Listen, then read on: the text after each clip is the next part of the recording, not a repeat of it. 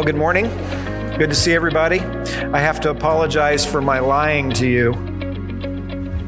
It's not spring, it's winter.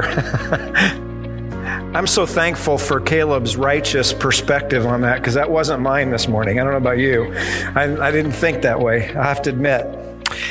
So, as you know, we finished up Jonah, and I, I, hope you enjoyed the book as much as I did. What a thrill it was to go through all the twists and turns and see what the Lord would have for us to learn out of that passage. I've been asked a number of times where we're going to go in our next uh, book, and my answer has been I have no idea yet. I don't know. I really couldn't decide. And I know it's going to be somewhere in the New Testament and it's going to be in the Bible, so I know that for sure. I looked at my calendar and I noticed that Easter was uh, three to four weeks off, and so I didn't really want to uh, begin a book and then have a uh, have a stop and be kind of interrupted, uh, and then get back to the book again. So I thought maybe we'd do something a little different. There's been a a number of cru- crucial decisions that we make as relates to our spiritual life. Certainly, the first decision is that we were drawn by the grace of God to place our faith in the Lord Jesus Christ and for Him to be the Lord of our life. So, everything has to begin a legitimate Christian walk, a legitimate Christian destiny to placing our faith alone in Christ alone, apart from works, for His glory alone. And then the second most important decision is what church we attend. Makes a big difference on whether we are under solid teaching that's leading us to a greater understanding of who Jesus is and who God is, or to a church that's sort of ignoring that and focusing on a lot of other things other than the power of God's word. We have to pick a church that upholds the word as our supreme authority. Those two decisions then lay the groundwork for a third decision, a really choice that almost never gets any attention. It's pretty much ignored, and that's the version of the Bible that we choose. There have been a few people in our church over the years, I've taught this a couple times on a Thursday night, but probably other than that, I bet most of us have never really thought about or been taught about how to choose a Bible. And that's what we want to focus on here for the next few weeks may sound a little dry and academic, but I don't think it's going to be. I, every time that I've taught this, there's been a common request. They say, you've got to teach this on a Sunday morning because this is so valuable, so helpful, things I never knew, things that I never understood. And so I think it's going to be kind of fascinating for you. And I think you're going to see your spiritual life grow, grow. And, and I think that's just an area that we've never focused on. But think about it. The Bible that you've chosen, the Bible that you own, the Bible that you hold in your hand is either a good version or it's not. And how would you know? In my research, there's 60 versions of the Bible out there. How do you choose which one? In most of the conversations that I've been privy to, I'll hear somebody ask about, well, which version would you recommend? Typically, they go to a friend or somebody that they trust. And sadly, here's what I hear I chose this one because it's the easiest to read. Wrong answer. That's not a good answer. And it's sad that we aren't more prepared as disciples of Christ to help people get the right Bible in their hands so that they're actually hearing God's word taught. Some of the versions, that is not the case. And so we're going to walk through and learn what a good Bible translation is, what it's based on, so that we can know and we can help others. So we're going to take a short break from the normal verse by verse study and examine these different philosophies. And I think it's going to be enlightening and I think it's going to be informative for you. And I think what you're going to see is alarming. It's going to be very shocking. Let me show you what I mean. Psalm uh, 32, verses 1 through 2 reads this way How blessed is he whose transgression is forgiven, whose sin is covered. How blessed is the man to whom the Lord does not impute iniquity, and whose spirit there is no deceit. This is a good translation, very faithful to the original languages, to the original Hebrew, and still it's readable to the English reader. So it's very, very literal, very, very delicate, precise translation of the original words. And it's translated in a way that we can read it as, as English readers. If it was straight Hebrew, we wouldn't be able to do that. Now I want you to compare that with this newer version. Count yourself lucky. How happy you must be. You get a fresh start. Your, st- your slate's wiped clean. Count yourself lucky. God holds nothing against you, and you're holding nothing back from Him. I would think you would agree that these two versions are quite different. And yet, this particular version of the Bible, if you can call it that, is in the hands of over 20 million people. 20 million people have that last version and they think they're hearing God's word and they're not. That is tragic. That is a satanic strategy. People don't know it. And the reason they have that version is somebody told them it's the easiest one to read. And you know they're right.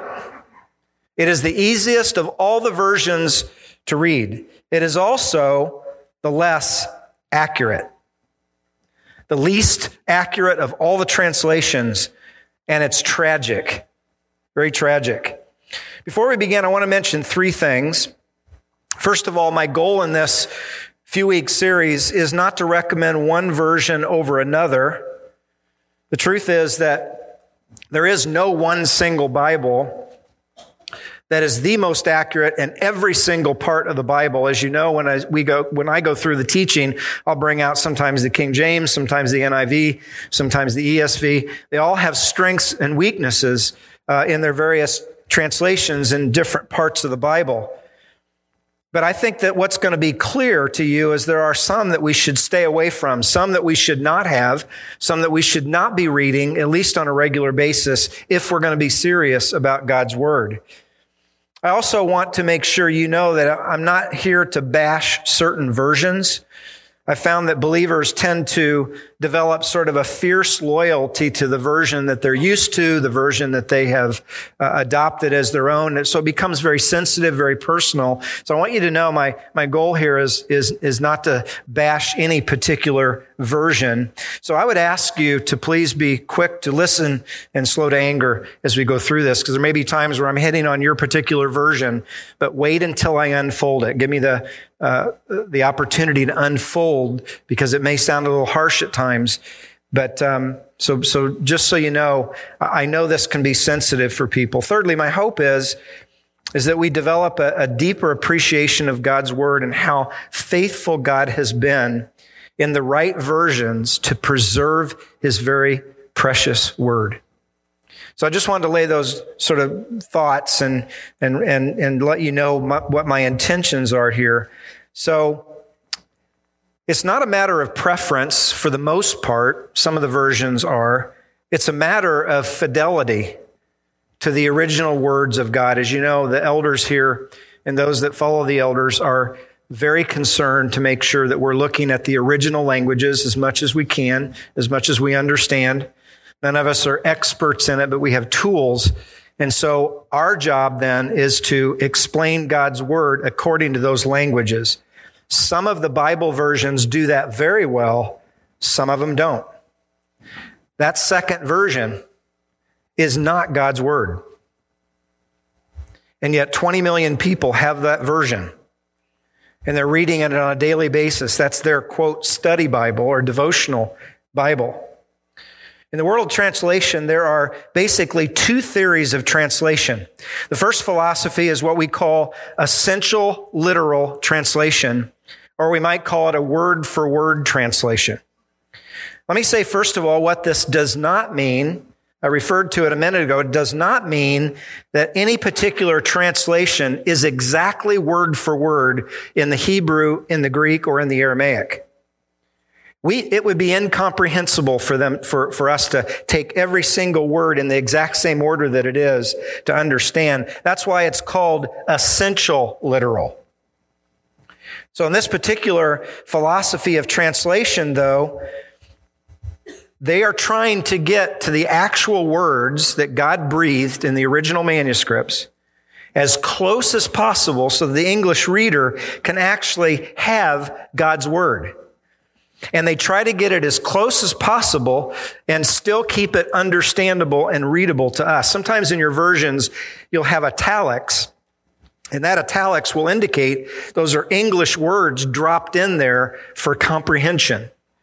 So good Bibles will uh, kind of identify that and help us understand. Well, this is in parentheses. That's not in the original, but it's there to smooth it out so that we can understand what it's saying in the English. That's okay as long as we make that distinction.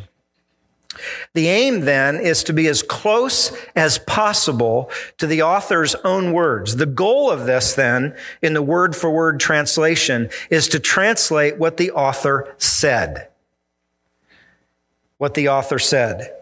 The central literal translation then seeks to retain the exact translation of figurative language, all the stylistic features and the quirks of the author are reproduced just as the author expressed them.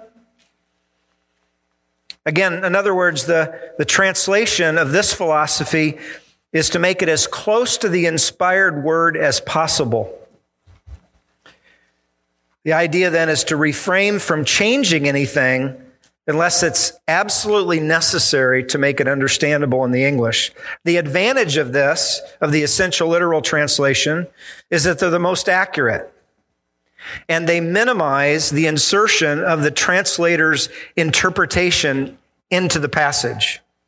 So it eliminates as much as possible the eisegesis the insertion of the outside influence of a translator. The disadvantage to these particular translations is that they're rated higher in reading level and they're more difficult to read, more difficult to understand.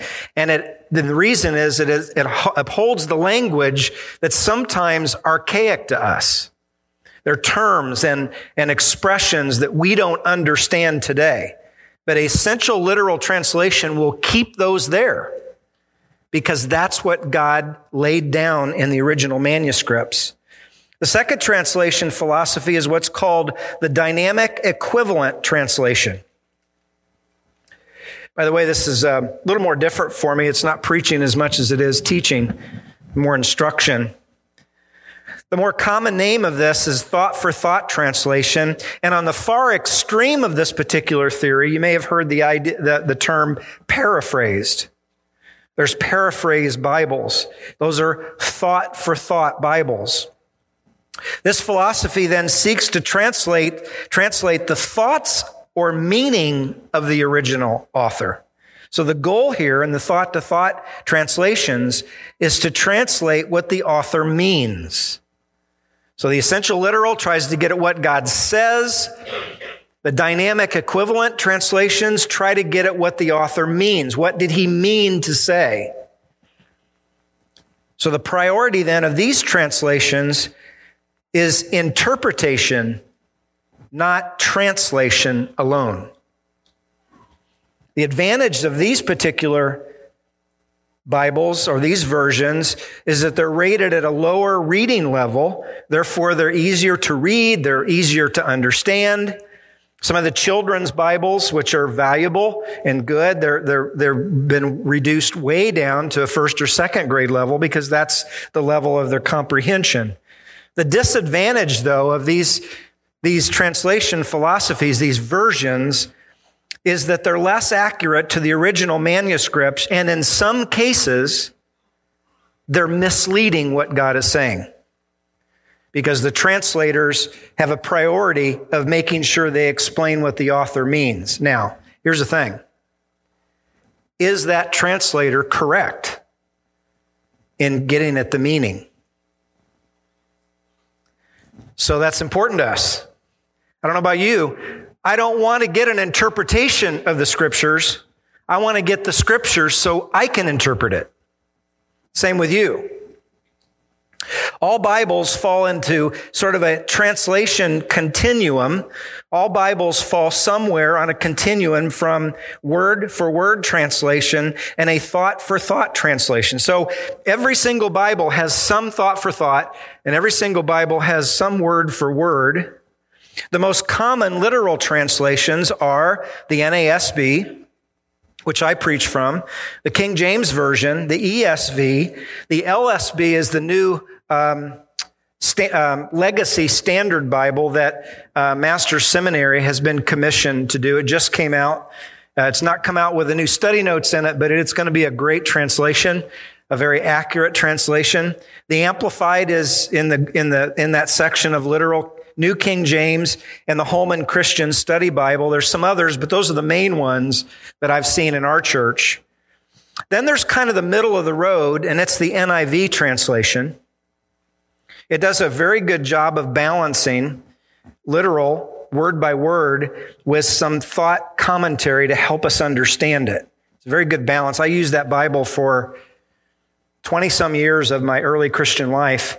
It's a good Bible. But that's kind of in the middle. That's actually the, the, the, most conservative and the beginning of the dynamic equivalent translation philosophy. I'll talk a little bit more about that in a few minutes.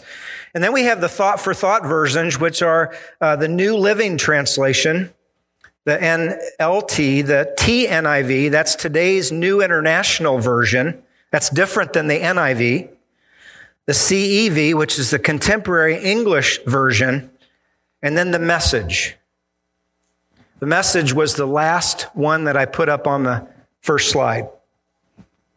So in your notes are listed 16 versions and how they're categorized and the dates that they were created. So if you have a different version, you can look in there and see kind of where it falls in the two different translation theories. So here's the debate. Should translators translate the original words or would it be more helpful for the reader to explain what the authors meant? So every one of your Bibles, depending on what version you have, that's going to be the aim. The aim is more so accuracy or the aim is to help you understand what God actually said. Both of these ideas fall in two distinct eras of Bible translation. There was an era of the word for word translations, and then there was an era from, of thought for thought translations. In the years 1520 to 1950, each translation was built upon previous translations. And the key, the key philosophy was continuity with the previous translations. So from 1520 to 1950, the new translations that came about were built upon the previous ones. So we could say this. There was, there was a continuous revision as new manuscripts came about, as they understood new languages, as, as sometimes the English language or the, the, the receptive language changed. There was one continuous revision for 430 years. A new translation would come out. It would, it would revise what was there. It kept looking back at the previous scholarship, building on that previous scholarship.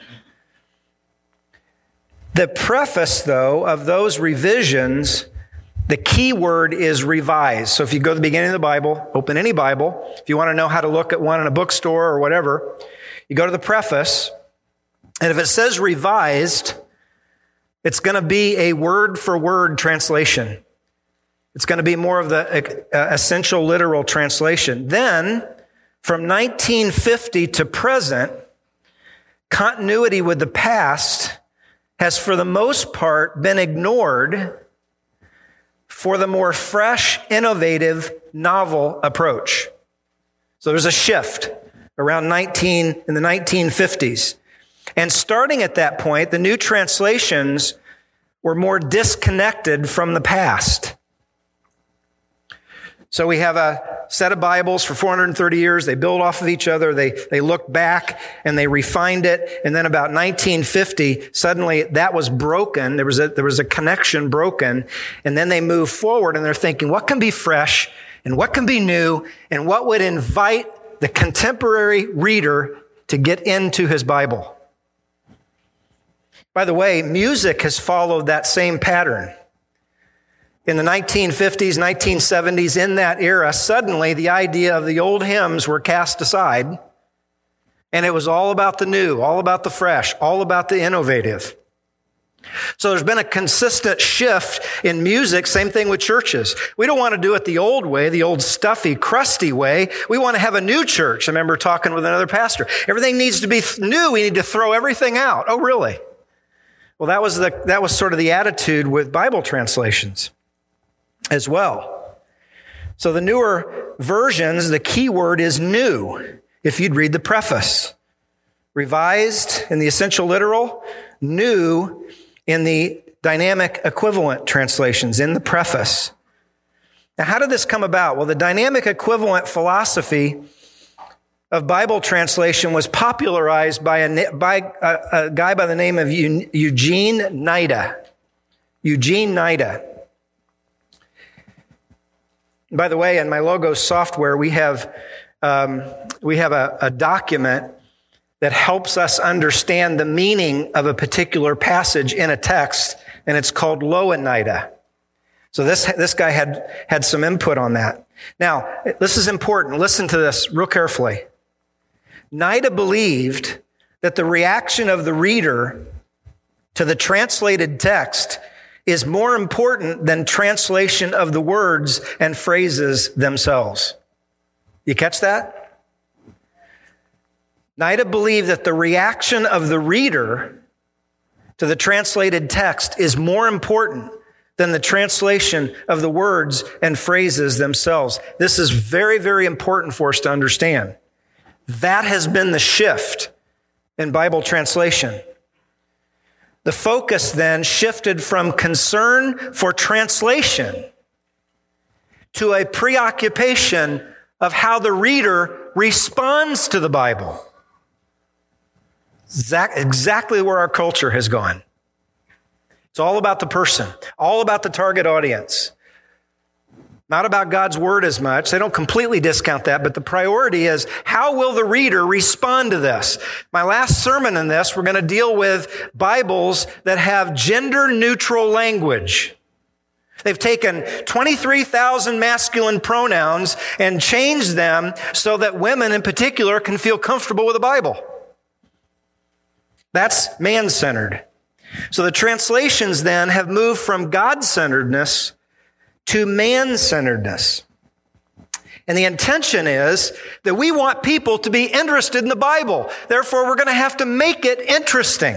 We're going to have to make it common. We're going to have to make it colloquial. It's going to have to be down to earth, the language that people use. That's the idea of the different translation philosophy.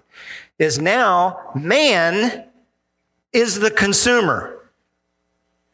Really important to know.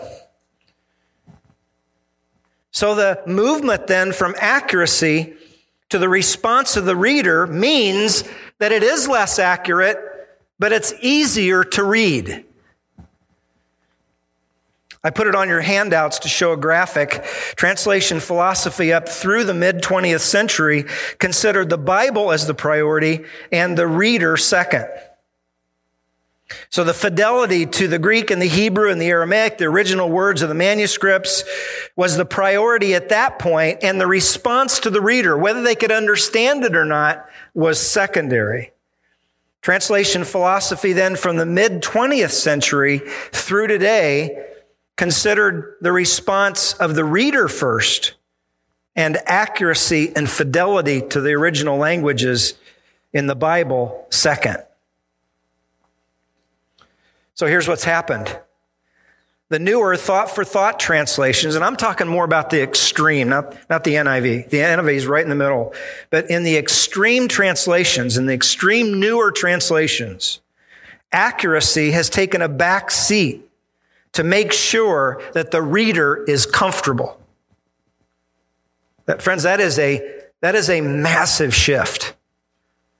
And it's a significant shift. We got to know that. When you pick up a Bible, you have to know whether the purpose of that Bible is to show you what the authors actually wrote, what they actually said, or what the translators would like you to know they thought and said. Huge difference. The first two versions that adopted the new philosophy was the Living, the Living Bible translation and the NIV. They were two versions that adopted that philosophy. Both were created in 1978. The NIV became extremely popular overnight. There were a couple of good reasons. They had taken some representatives from all the different denominations and scholarly uh, groups and brought them together, and they kind of became the spokesman for that particular Bible. So it took off just like that. I told you that was my first Bible when I got out of college in the early 80s. When my, my dad bought me that Bible and he bought me an NIV and I used it for 20 some years, 20, 25 years.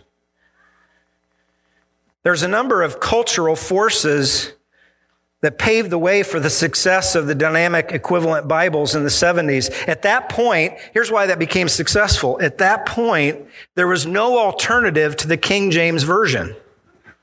That was the only version we had. How many of you have the King James Version, by the way? Okay, good. There was no alternative. And, and here's what was beginning to happen.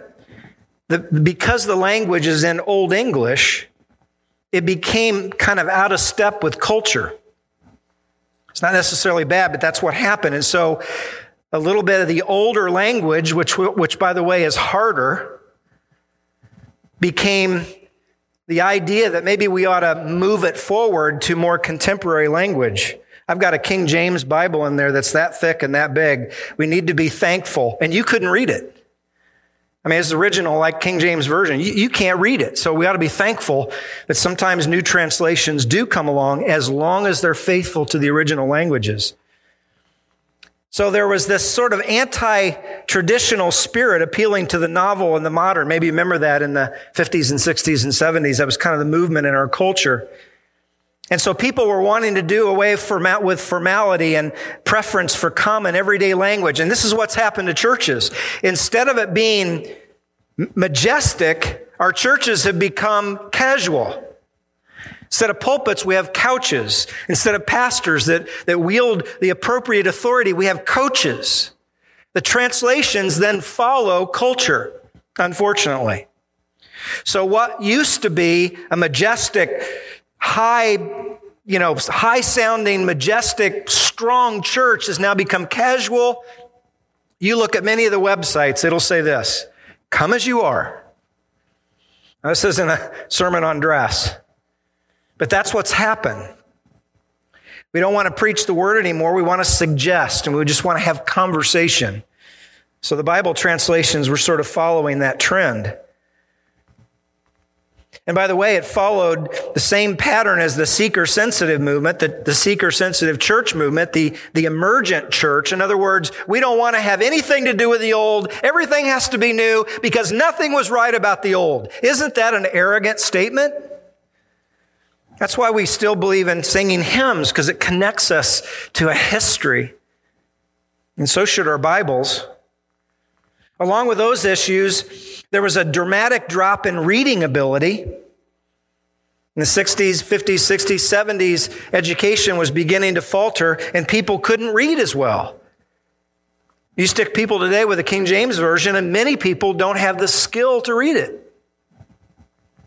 There was a loss in ability to appreciate and recognize literary excellence. If there's one thing you can say about the King James Version, it, it is, it is, as far as literary literature goes, it is excellent. And because of that, it's hard to read. But our ability to read has dropped dramatically. So all these forces then brought a consumer oriented sort of a Gallup poll mentality that led, led, translators and publishers to give readers what they want. So the, the, the, the, the Bible student, the Christian became a target audience. And here's what they found. Those Bibles that are easier to read, those Bibles that are cooler, sell more. They do. So, unfortunately, in some of the publishers, the Bible, it's become more about making money than fidelity to the original languages. So, the trend then established a dangerous attitude that the reader is equal to or elevated above the original authors. Now, listen, listen to me. They won't say that, and you'll not see that in print.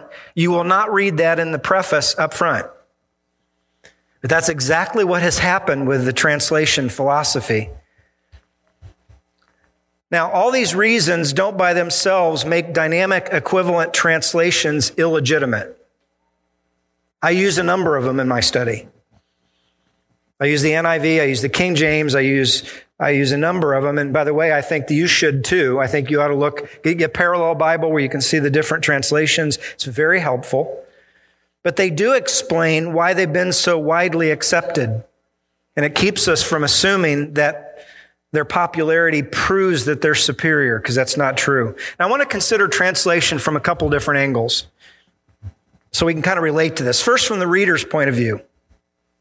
Let's say you bought a valuable painting from a famous artist.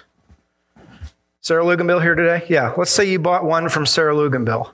She's a famous local artist and you got it home and you were so proud of it, and you looked at the back and it had Jim Butler on there.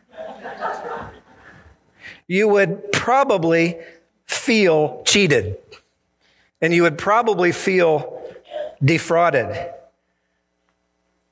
In the same way, how would we feel if we discovered that much of our Bible included the words of translators rather than God's actual word? Some of you may be holding Bibles today that that's the case. I want to look at it from God's point of view. Let's say that you wrote a tribute to a lifetime friend who passed away. But you were nervous. You didn't think you could do a good job presenting it, so you asked a friend to help read it. And when he got up to read your tribute, you were shocked. You, you were shocked because your carefully crafted message hours of laboring over specific words that identified that person the best that you possibly could was changed and put into your reader's own words. He took the liberty to rewrite it. And you asked him why. And he said, Well, I didn't think the audience could relate to what you were saying, and I think it was a little hard for them to understand, so I rewrote it for you. And you noticed he changed a number of things. You wrote that your friend was an exemplary model of Christ. And your friend wrote, he's a pretty good religious guy. He felt like people could relate to that. You wrote, he's a superb expositor of the Bible. Your friend wrote, he's kind of a good speaker. Missed the whole point. You wrote that he's a sturdy rock, and your friend said, well, he's a pretty tough dude. You wrote that your friend was a pillar of faith, and your friend wrote he has very strong opinions about religious things. You wrote that his friendship ran like deep, still waters, and your friend wrote he's a friend that sticks like glue. The question is who is your friend most concerned about? Your eulogy or how the audience would receive the eulogy? Did your audience hear what you wrote? They did not. They heard something completely different. You see, the goal of translators is not to reinterpret what God's author said. The goal of translators is to get it as close as possible to what the authors actually wrote. They have no business explaining what the text means. That's commentating. That's what commentators do. And the challenge for us is if we're not careful with the right Bible, we won't know which is which. So, in biblical translation, everything depends on whether the actual words of the author have been accurately preserved. I've had an opportunity to be involved a little bit in a legal system, and I'm telling you what, every single word matters on contracts and, and bylaws and those kind of things. I mean, a lawyer will look at that and look at every single word.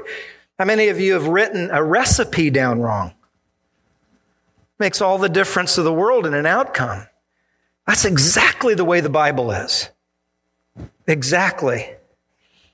Now, before we get too unbalanced, uh, let me say this because some of you have some of the, some of those other versions that we've been talking about. I do believe that the thought for thought translations do have a purpose. And in some cases, they're very, very helpful because they help interpret difficult phrases. I've used the NIV a number of times where I'll be looking at the original, I'll look at the NASB, I'll look at the King James, I'll look at the, the New King James, and then I look at the, at the NIV and, it's go, and I go, ah, yeah, that's exactly what it's saying. So, so there are places for that. So please understand, we, we can't throw them completely out. They're helpful because they help attempt to convey the meaning of the original. However, that's the problem. In some cases, they interpret rather than translate. Now, I want to finish by looking at some of the examples, and we'll do this over the next few weeks, because I want you to see the difference so you can understand what I'm talking about here. And so, what, what really makes a faithful translation? So, let's look at the uh, NASB in Psalm 32, 1 and 2. It reads very clearly, How blessed is he whose transgression is forgiven whose sin is covered. How blessed is the man to whom the Lord does not impute iniquity and in whose spirit there is no deceit. Very good, faithful translation. Not easy to read. It's at 11th grade level. King James is at a 12th. NASB is at um, 11th grade level. And by the way, that's why it's not as popular.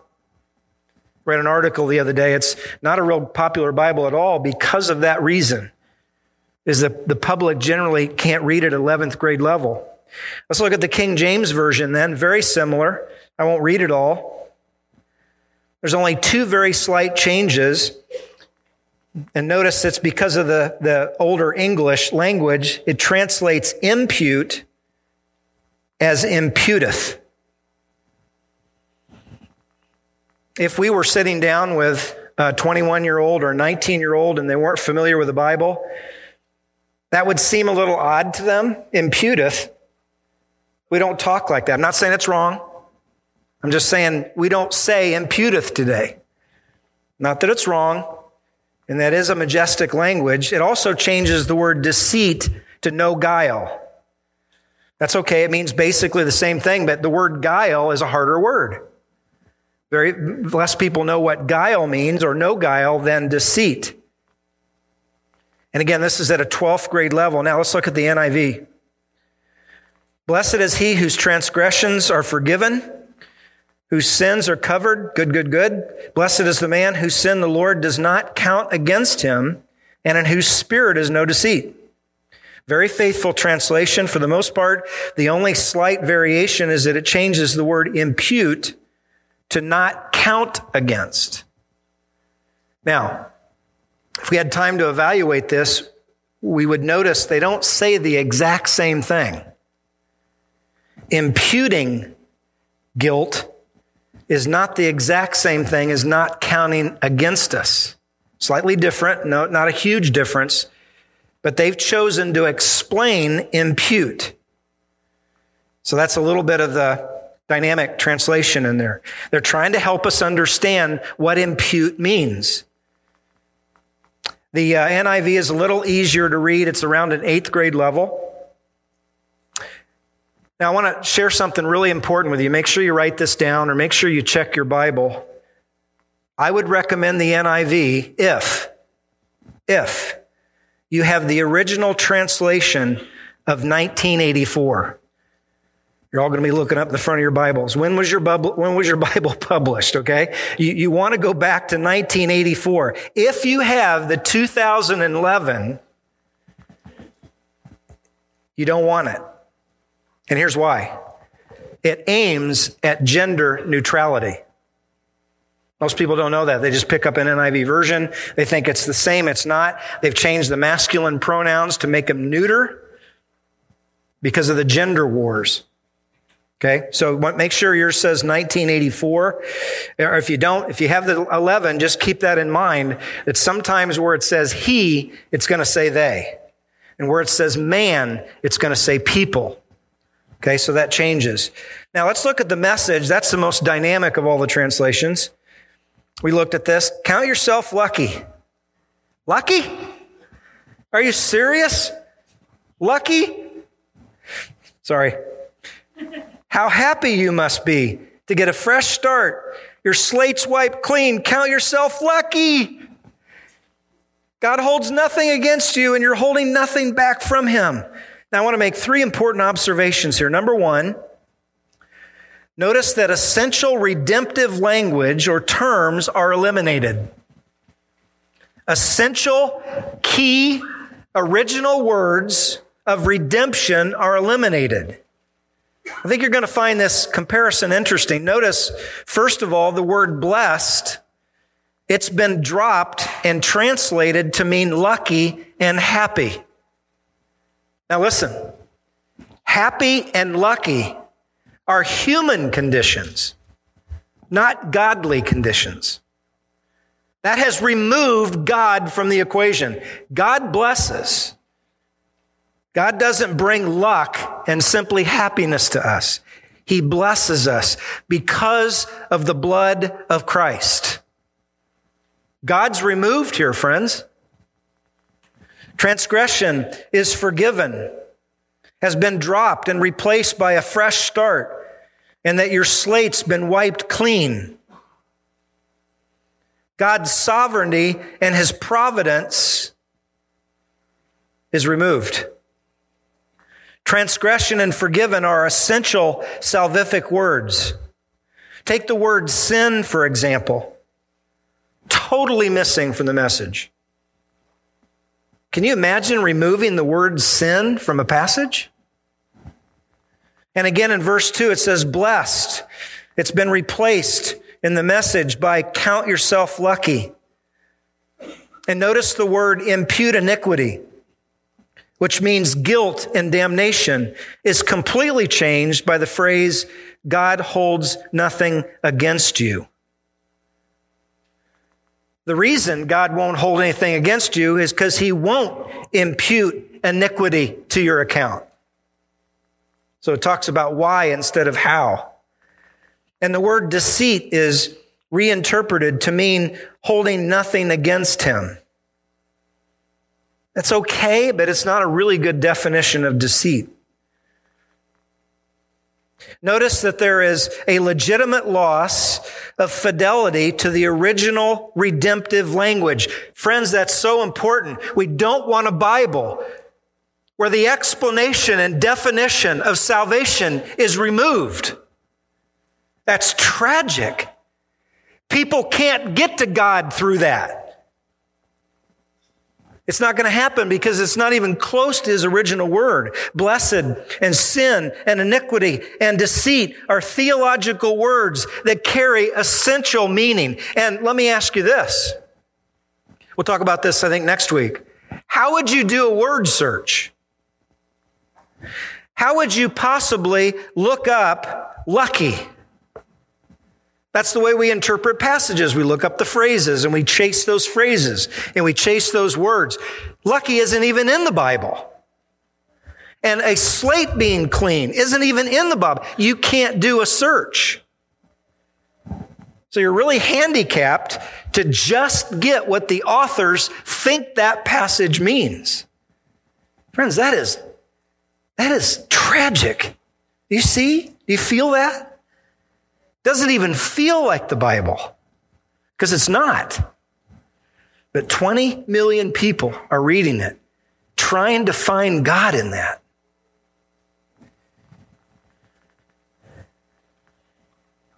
The second difference is the loss of majestic language. It's pretty clear it totally loses the royal quality. It feels less godly because it's common.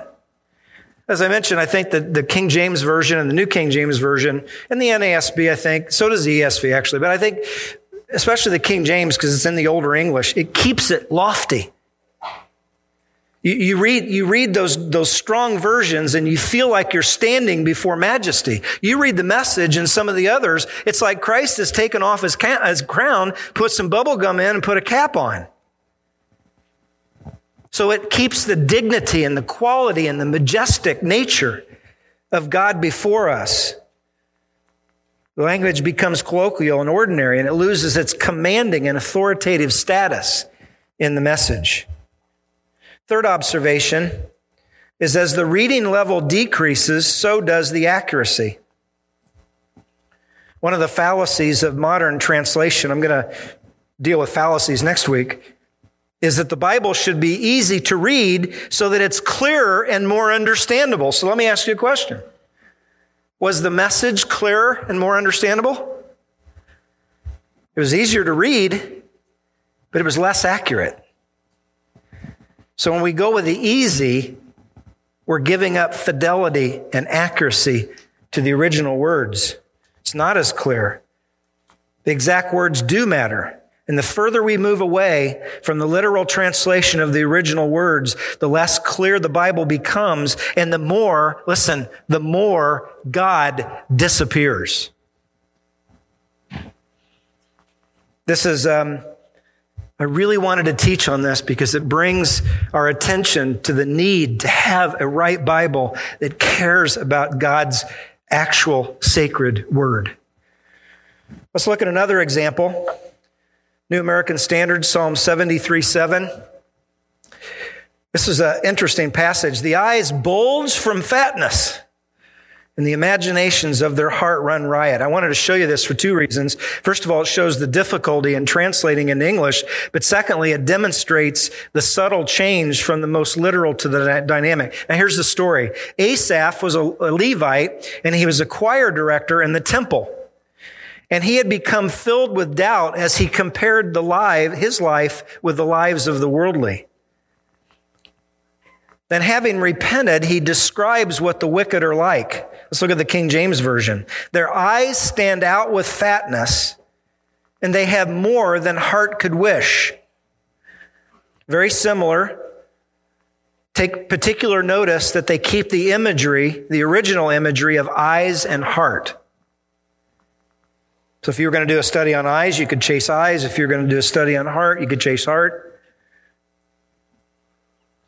By the way, when I read this, I pictured cartoon characters. Whoa, whoa, you know how I did with the eyes?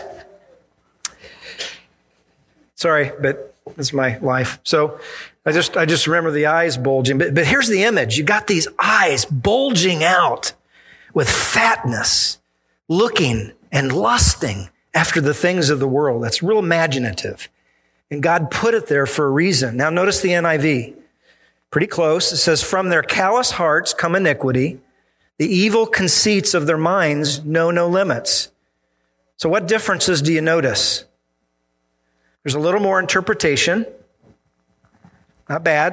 A little more interpretation. The translators want us to understand what Asaph meant, so it's a little more contemporary. Again, that could be helpful if the translators gets, get it right. And also notice the imagery has changed though. They keep the word hearts, but they change eye or eyes to mind. Is that important? I think it can be because what he's saying is the eyes see. He's not talking about the mind thinking, but the eyes see. Notice also that the two ideas are reversed in the essential literal translations. The eyes are mentioned first and then the heart. And the NIV reverses that and puts the heart first and then changes eyes to mind, which is second. Now, the NIV does that. I don't know why. But, but the question would be why change the order? If God laid it down the other way, why change the order? Let's look at the New Living Translation. Again, this is, this is fun. These fat cats have everything their hearts could ever wish for. Some people have the NLT, New Living Translation, very popular. They tried to explain what Asaph meant in, in colloquial, everyday language. It's lost its majestic strength because the original imagery is lost. And by the way, who are fat cats? And how would you chase, if you wanted to know what the Bible said about fat cats, how would you do a study on fat cats? Does it mean a chubby kitty? This is an important point. Listen, when we use colloquial language, it's only going to make sense to a particular generation. Okay? So we don't want to stick colloquial uh, expressions in there because it may not seem the thing, uh, seem the same way later. We've seen that with the word gay. How those words change over time. By the way, the original doesn't say that they had everything that they could wish for. The idea is they had an insatiable desire to satisfy themselves at any cost. That's the point of that. The message, look at this one. This is fun. Pampered and overfed, decked out with silk bows of silliness. What? We laugh, but there's 20 million people that are reading that. All original imagery is eliminated the eyes, the heart, the mind, which are the idol factories of, of the soul. That's all gone. The original says nothing about food or how we dress. They have taken interpretive license to make it appealing to us instead of saying what it actually says. Now, let me ask you this question which has the most strength? The original words do, not the interpretation. We get off of God's word, we lose its power, we lose its authority. It's tragic. But they thought that that would be the most relatable to readers because the reader is now the most important thing. So, what can we learn from all this? What's been the result of this shift in translation philosophy, especially in the extreme? I'm talking more about the extreme. I want to make sure you understand. I think the NIV works. So, even though that's in that category, it's the most traditional and the first. So, I want to make sure you understand that. I don't want you to go throw away your NIV Bibles because they're good. So what's, what's been the, what's been the change? What's, what's happened? Well, first of all, we can see that we have lost a common Bible for English speaking Christians. 60 versions. There's no longer a consistent universal biblical language. And here's where we see this. We see it in Awana. Well, I memorized that in the King James Version. Well, I memorized that in the NIV version. Well, I memorized that in the ESV version. We've all experienced that. How about following the pulpit? If we have 25 different Bibles out here, I imagine some of the things that I've pointed out this morning, you're going, that isn't even in my text. That can be a challenge. People ask me what Bible to get. I said, well, if it's important that you follow what the pulpit is so that you can see what I'm showing you, then get the NASB. Otherwise, the King James, New King James, NIV, ESV, all those are good Bibles. You think about a men's group. If we have, I have men in my small men's group, there's three or four different Bibles. And it's interesting, although we understand why there's differences, there's differences. So in any group, you can have people reading different things. So many people, 20 million people are hearing pampered and overfed and silk bows. Millions won't. And by the way, that's divisive that divides our understanding, that, that keeps us from seeing the exact same thing. That, ha- that has, I'm not saying it's divisive. Some is, by the way, if you're a King James only version person, you've divided off from the rest of the body because you think that's the only superior authorized version there is. So it can be divisive. Secondly, we also see that readers in general has left, have, have left, lost, I'm sorry, have less confidence are less confident in what the original text actually says. There's confusion of clarity with all the different versions. And I think it creates doubt in, in, the Bible's authenticity and its authority. I've sat in conversations, I've sat in Bible studies where people are going, well, mine says this. Is that the same thing? Well, yours says this. Is that the same thing? I don't get it. Especially with new believers. It can be real challenging. I can't imagine a person in the small group, one having the King James Version and the other having the message, having any kind of real communication. It'd be tough. Finally, I want to finish with what I consider the greatest tragedy of all And I think the shift in Bible translation is a cunning, devious attempt of the devil to remove God's word. Whether we see it or not, friends, this is a spiritual, an issue of spiritual warfare. We all know, don't we, that there's been countless attacks on the Bible, right? Right? Attacks on the Bible. Have we ever thought about an attack in the Bible?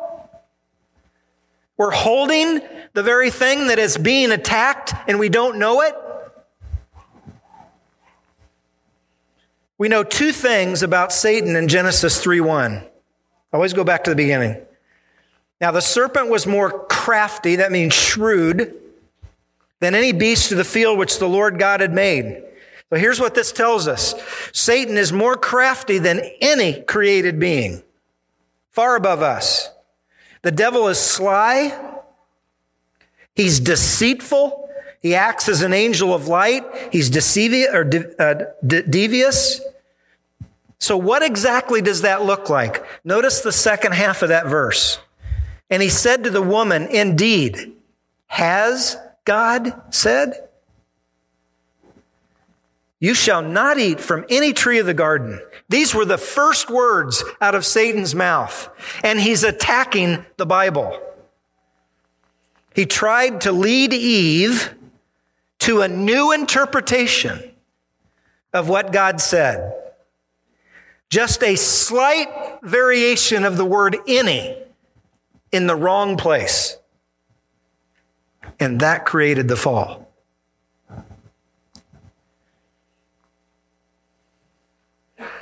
Is it a big deal? Yes. Because we see that the changing of God's word, the reinterpretation of God's word led to the fall. Satan tried it again in the desert. In Matthew 4, you remember Jesus was led by the Spirit into the desert to be tested by the devil. And Satan said, Since you are the Son of God, command that these stones become bread. Do you remember what he responded? How he responded? Look, four. He said to him, It is written, man shall not live on bread alone, but on every word, every word that proceeds out of the mouth of God. Every single individual word that was recorded is God breathed. Every word, every single word is sacred. Jesus went on to say in 518, For truly I say to you, until heaven and earth pass away, not the smallest letter or stroke shall pass away from the law until it is accomplished. Smallest letter there is, is a single Hebrew letter. A jot or a tittle or a stroke is a dot on an I. And man's going to come along and give his commentary to it? The very last warning in the Bible is Revelation 22, 18 and 19. I testify to everyone who hears the words of the prophecy of this book. If anyone adds to them, God will add to him the plagues which are written in the book. And if anyone takes away from the words of the book of the prophecy, God will take away his part from the tree of life and from the holy city which are written in this book. We've all heard the famous quote from the German philosopher Friedrich Nietzsche, who said this The devil is in the details. And that's true, he is. But so is God. Because in the details is where God is found. So, with the current trend of translation, the word of God is literally disappearing. And we need to know it. You need to know it. Your friends need to know it. So, what's the solution? Get a good Bible.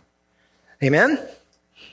Let's pray. Father, we are so thankful for this morning. We're thankful, Lord, that you have preserved your word. We thank you that there are translators still today who care more about your precious sacred word than how we feel about your word. Thank you for what you've shown us this morning. In Christ's name we pray. Amen.